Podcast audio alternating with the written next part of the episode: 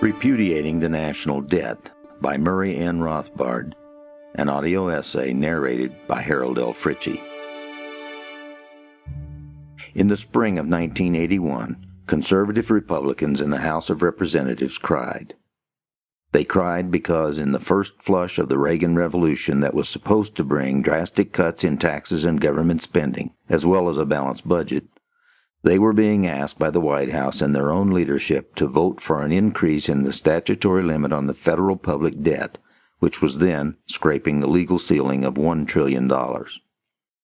They cried because all of their lives they had voted against an increase in public debt, and now they were being asked by their own party and their own movement to violate their lifelong principles.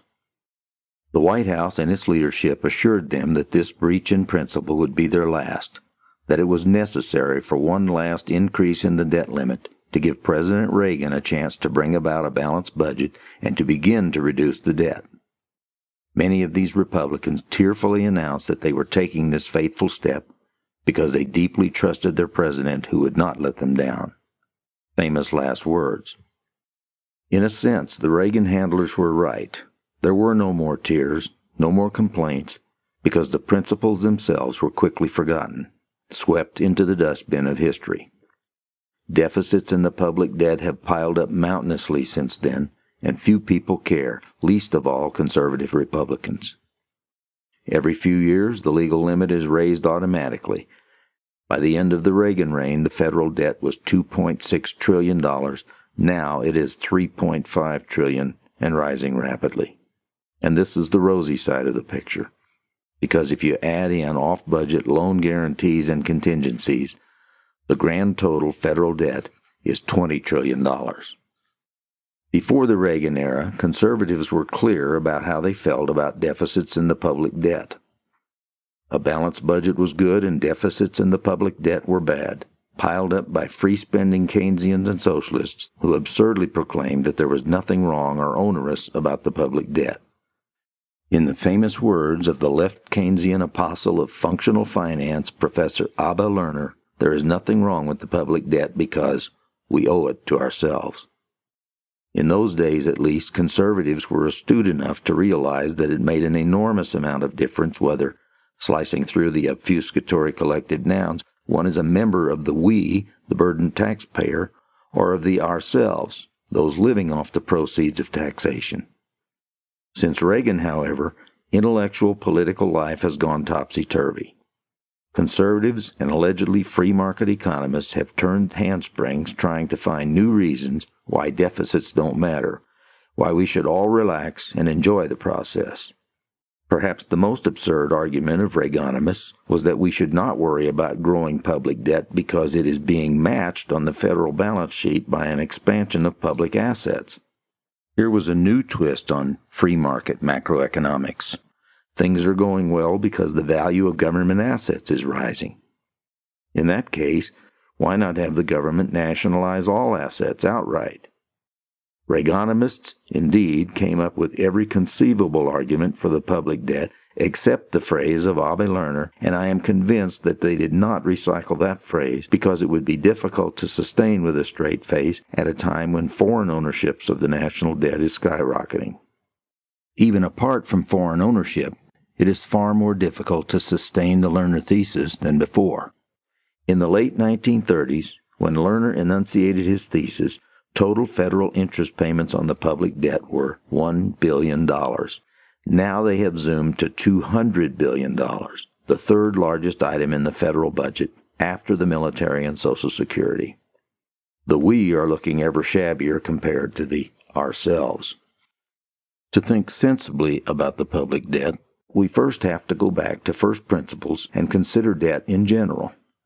Put simply, a credit transaction occurs when C, the creditor, transfers a sum of money, say $1,000, to D, the debtor in exchange for a promise that D will repay C in a year's time the principal plus interest. If the agreed interest rate on the transaction is 10%, then the debtor obligates himself to pay in a year's time $1,100 to the creditor. This repayment completes the transaction, which, in contrast to a regular sale, takes place over time. So far, it is clear that there is nothing wrong with private debt. As with any private trade or exchange on the market, both parties to the exchange benefit and no one loses. But suppose that the debtor is foolish, gets himself in over his head, and then finds he can't repay the sum he had agreed on. This, of course, is a risk incurred by debt, and the debtor had better keep his debts down to what he can surely repay. But this is not a problem of debt alone. Any consumer may spend foolishly. A man may blow his entire paycheck on an expensive trinket and then find that he can't feed his family. So consumer foolishness is hardly a problem confined to debt alone. But there is one critical difference. If a man gets in over his head and he can't pay, the creditor suffers too, because the debtor has failed to return the creditor's property. In a profound sense, the debtor who fails to repay the $1,100 owed to the creditor has stolen property that belongs to the creditor. We have here not simply a civil debt, but a tort, an aggression against another's property. In earlier centuries, the insolvent debtor's offense was considered grave, and unless the creditor was willing to forgive the debt out of charity, the debtor continued to owe the money, plus accumulating interest, plus penalty for continuing non payment. Often debtors were clapped into jail until they could pay. A bit draconian, perhaps, but at least in the proper spirit of enforcing property rights and defending the sanctity of contracts. The major practical problem was the difficulty for debtors in prison to earn the money to repay the loan. Perhaps it would have been better to allow the debtor to be free, provided that his continuing income went to paying the creditor his just due. As early as the 17th century, however, governments began sobbing about the plight of the unfortunate debtors ignoring the fact that the insolvent debtors had gotten themselves into their own fix, and they began to subvert their own proclaimed function of enforcing contracts. Bankruptcy laws were passed which increasingly let the debtors off the hook and prevented the creditors from obtaining their own property. Theft was increasingly condoned, improvidence was subsidized, and thrift was hobbled. In fact, with the modern device of Chapter 11 instituted by the Bankruptcy Reform Act of 1978. Inefficient and improvident managers and stockholders are not only let off the hook, but they often remain in positions of power, debt free, and still running their firms and plaguing consumers and creditors with their inefficiencies. Modern utilitarian neoclassical economists see nothing wrong with any of this. The market, after all, adjusts to these changes in the law. It is true that the market can adjust to almost anything, but so what? Hobbling creditors means that interest rates rise permanently to the sober and honest as well as the improvident. But why should the former be taxed to subsidize the latter? But there are deeper problems with this utilitarian attitude. It is the same amoral claim from the same economists that there is nothing wrong with rising crime against residents or storekeepers of the inner cities. The market, they assert, will adjust and discount for such high crime rates, and therefore rents and housing values will be lower in the inner city areas. So everything will be taken care of. But what sort of consolation is that? And what sort of justification for aggression and crime? In a just society, then, only voluntary forgiveness by creditors would let debtors off the hook. Otherwise, bankruptcy laws are an unjust invasion of the property rights of creditors. One myth about debtors' relief is that debtors are habitually poor and creditors rich, so that intervening to save debtors is merely a requirement of egalitarian fairness. But this assumption was never true. In business, the wealthier the businessman, the more likely he is to be a large debtor. It is the Donald Trumps and Robert Maxwells of this world whose debts spectacularly exceed their assets. Intervention on behalf of debtors has generally been lobbied for by large businesses with large debts.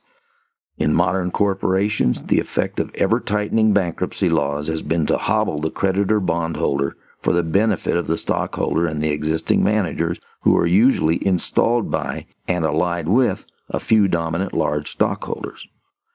The very fact that a corporation is insolvent demonstrates that its managers have been inefficient and they should be removed promptly from the scene. Bankruptcy laws that keep prolonging the rule of existing managers, then, not only invade the property rights of the creditors, they also injure the consumers and the entire economic system by preventing the market from purging the inefficient and improvident managers and stockholders and from shifting the ownership of industrial assets to the more efficient creditors. Not only that, in a recent law review article, Bradley and Rosenzweig have shown that the stockholders too, as well as the creditors, have lost a significant amount of assets due to the installation of Chapter 11 in 1978. As they write, if bondholders and stockholders are both losers under Chapter 11, then who are the winners? The winners, remarkably but unsurprisingly, turn out to be the existing inefficient corporate managers as well as the assorted lawyers, accountants, and financial advisors who earn huge fees from bankruptcy reorganizations. In a free market economy that respects property rights, the volume of private debt is self policed by the necessity to repay the creditor, since no papa government is letting you off the hook. In addition, the interest rate a debtor must pay depends not only on the general rate of time preference, but on the degree of risk he as a debtor poses to the creditor. A good credit risk will be a prime borrower who will pay relatively low interest. On the other hand, an improvident person or a transient who has been bankrupt before will have to pay a much higher interest rate commensurate with the degree of risk on the loan. Most people, unfortunately, apply the same analysis to public debt as they do to private. If sanctity of contract should rule in the world of private debt, Shouldn't they be equally as sacrosanct in public debt? Shouldn't public debt be governed by the same principles as private? The answer is no, even though such an answer may shock the sensibilities of most people.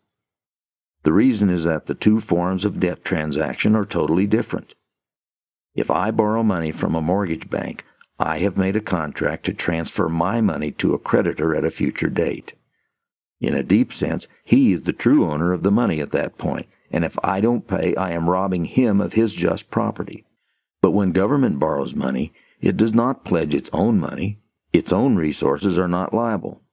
Government commits not its own life, fortune, and sacred honor to repay the debt, but ours. This is a horse and a transaction of a very different color. For unlike the rest of us, government sells no productive good or service, and therefore earns nothing. It can only get money by looting our resources through taxes or through the hidden tax of legalized counterfeiting known as inflation. There are some exceptions, of course, such as when the government sells stamps to collectors or carries our mail with gross inefficiency. But the overwhelming bulk of government revenues is acquired through taxation or its monetary equivalent. Actually, in the days of monarchy, and especially in the medieval period before the rise of the modern state, Kings got the bulk of their income from their private estates, such as forests and agricultural lands. Their debt, in other words, was more private than public, and as a result, their debt amounted to next to nothing compared to the public debt that began with a flourish in the late 17th century. The public debt transaction, then, is very different from private debt. Instead of a low time preference creditor exchanging money for an IOU from a high time preference debtor, the government now receives money from creditors, both parties realizing that the money will be paid back not out of the pockets or the hides of the politicians and bureaucrats, but out of the looted wallets and purses of the hapless taxpayers, the subjects of the state. The government gets the money by tax coercion, and the public creditors, far from being innocents, know full well that their proceeds will come out of that self-same coercion. In short, public creditors are willing to hand over money to the government now in order to receive a share of tax loot in the future. This is the opposite of a free market or a genuinely voluntary transaction. Both parties are immorally contracting to participate in the violation of the property rights of citizens in the future. Both parties, therefore, are making agreements about other people's property, and both deserve the back of our hand. The public credit transaction is not a genuine contract that need be considered sacrosanct any more than robbers parceling out their share of loot in advance should be treated as some sort of sanctified contract. Any melding of public debt into a private transaction must rest on the common but absurd notion that taxation is really voluntary and that whenever the government does anything, we are willingly doing it. This convenient myth was wittily and trenchantly disposed of by the great economist Joseph Schumpeter. The theory which construes taxes on the analogy of club dues or the purchase of, say, a doctor only proves how far removed this part of the social sciences is from scientific habits of mind. Morality and economic utility generally go hand in hand. Contrary to Alexander Hamilton, who spoke for a small but powerful clique of New York and Philadelphia public creditors, the national debt is not a national blessing. The annual government deficit plus the annual interest payment that keeps rising as the total debt accumulates increasingly channels scarce and precious private savings into wasteful government boondoggles which crowd out productive investments. Establishment economists, including Reaganomists, cleverly fudge the issue by arbitrarily labeling virtually all government spending as investments, making it sound as if everything is fine and dandy because savings are being productively invested. In reality, however, government spending only qualifies as investment in an Orwellian sense. Government actually spends on behalf of the consumer goods and desires of bureaucrats, politicians, and their dependent client groups. Government spending, therefore, rather than being investment, is consumer spending of a peculiarly wasteful and unproductive sort, since it is indulged not by producers but by a parasitic class that is living off and increasingly weakening the productive private sector. Thus, we see that statistics are not in the least scientific or value free. How data are classified, whether, for example, government spending is consumption or investment, depends upon the political philosophy and insights of the classifier. Deficits and a mounting debt, therefore, are a growing and intolerable burden on the society and economy, both because they raise the tax burden and increasingly drain resources from the productive to the parasitic, counterproductive public sector. Moreover, when deficits are financed by expanding bank credit, in other words, by creating new money, matters become still worse, since credit inflation creates permanent and rising price inflation as well as waves of boom bust business cycles. It is for all these reasons that the Jeffersonians and Jacksonians, who, contrary to the myths of historians, were extraordinarily knowledgeable in economic and monetary theory, hated and reviled the public debt. Indeed, the national debt was paid off twice in American history, the first time by Thomas Jefferson, and the second, and undoubtedly the last time, by Andrew Jackson. Unfortunately, paying off a national debt that will soon reach $4 trillion would quickly bankrupt the entire country. Think about the consequence of imposing new taxes of $4 trillion in the United States next year. Another way, and almost as devastating a way to pay off the public debt, would be to print $4 trillion of new money, either in paper dollars or by creating new bank credit. This method would be extraordinarily inflationary and prices would quickly skyrocket, ruining all groups whose earnings did not increase to the same extent and destroying the value of the dollar. But in essence, this is what happens in countries that hyperinflate, as Germany did in 1923 and in countless countries since, particularly the Third World. If a country inflates the currency to pay off its debt, prices will rise so that the dollars or marks or pesos the creditor receives are worth a lot less than the dollars or pesos they originally lent out. When an American purchased a 10,000 mark German bond in 1914, it was worth several thousand dollars. Those 10,000 marks by late 1923 would not have been worth more than a stick of bubble gum. Inflation, then, is an underhanded and terribly destructive way of indirectly repudiating the public debt, destructive because it ruins the currency unit which individuals and businesses depend upon for calculating all their economic decisions. I propose then a seemingly drastic, but actually far less destructive way of paying off the public debt at a single blow outright debt repudiation. Consider this question why should the poor, battered citizens of Russia or Poland or the other ex communist countries be bound by the debts contracted by their former communist masters? In the communist situation, the injustice is clear that citizens struggling for freedom and for a free market economy shouldn't be taxed to pay for debts contracted by the monstrous former ruling class. But this injustice only differs by degree from normal public debt. For conversely, why should the communist governments of the Soviet Union have been bound by debts contracted by the czarist governments they hated and overthrew? And why should we, struggling American citizens of today, be bound by debts created by a past ruling elite who contracted these debts at our expense?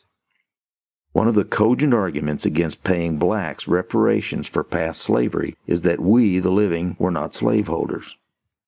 Similarly, we, the living, did not contract for either the past or the present debts incurred by the politicians and bureaucrats in Washington. Although largely forgotten by historians and by the public, repudiation of public debt is a solid part of the American tradition. The first wave of repudiation of state debt came during the 1840s after the panics of 1837 and 1839. Those panics were the consequence of a massive inflationary boom fueled by the Whig run Second Bank of the United States.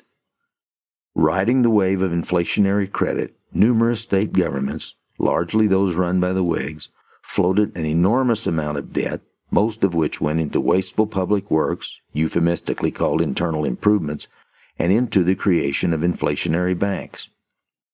Outstanding public debt by state governments rose from 26 million to 170 million during the decade of the 1830s. Most of these securities were financed by British and Dutch investors. During the deflationary 1840s succeeding the panics, state governments faced repayment of their debt in dollars that were now more valuable than the ones they had borrowed. Many states, now largely in Democratic hands, met the crisis by repudiating these debts either totally or partially by scaling down the amount in readjustments. Specifically, of the 28 American states in the 1840s, nine were in the glorious position of having no public debt, and one, Missouri's, was negligible.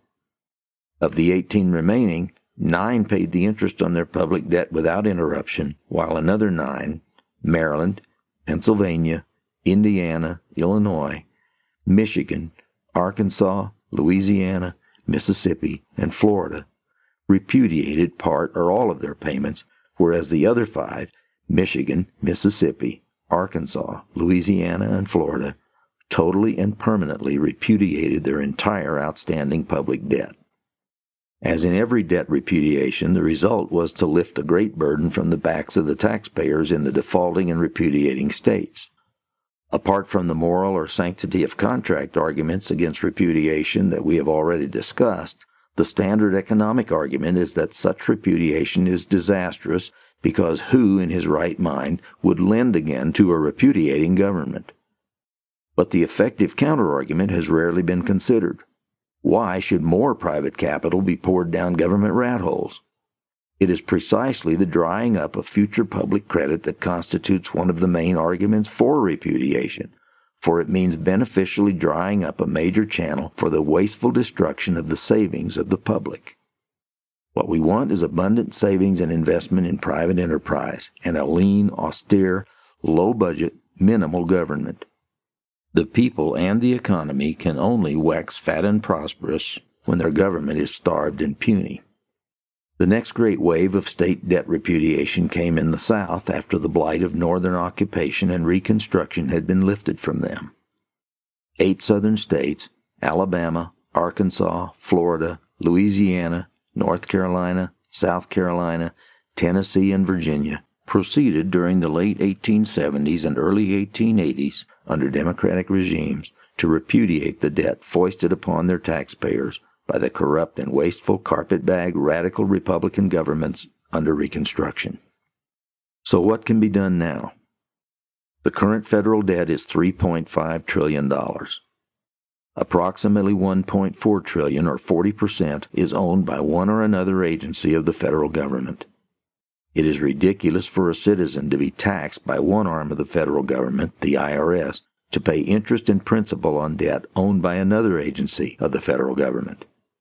It would save the taxpayers a great deal of money and spare savings from further waste to simply cancel that debt outright. The alleged debt is simply an accounting fiction that provides a mask over reality and furnishes a convenient means for mulcting the taxpayer.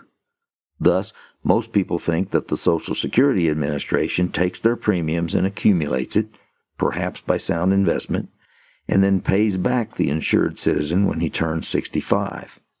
Nothing could be further from the truth. There is no insurance and there is no fund, as there indeed must be in any system of private insurance. The federal government simply takes the Social Security premiums, taxes of the young person, spends them in the general expenditures of the Treasury, and then, when the person turns 65, taxes someone else to pay the insurance benefit.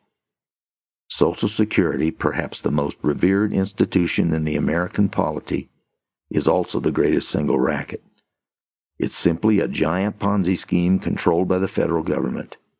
But this reality is masked by the Social Security Administration's purchase of government bonds, the Treasury then spending these funds on whatever it wishes.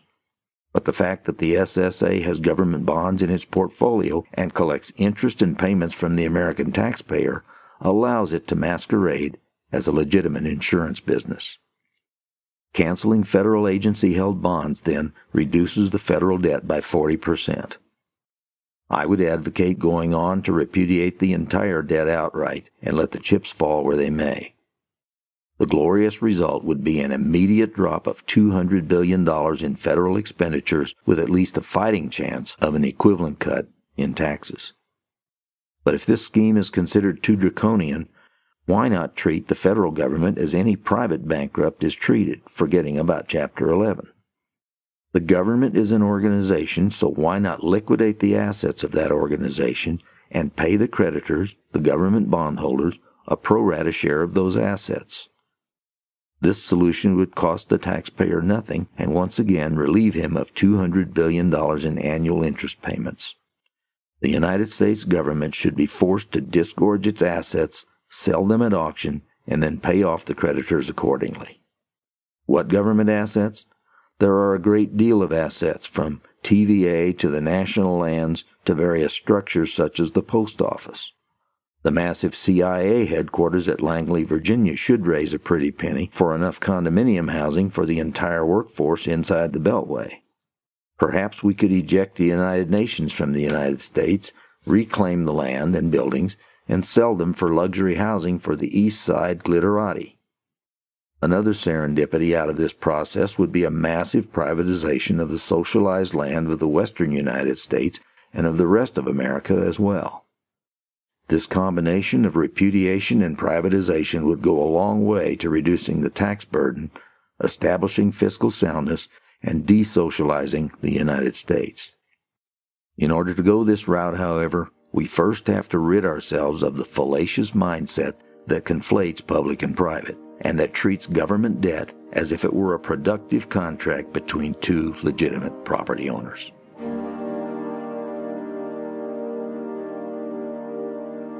The Ludwig von Mises Institute hopes you have enjoyed this audio essay. For a world of free market literature, media, and discussion, visit Mises.org.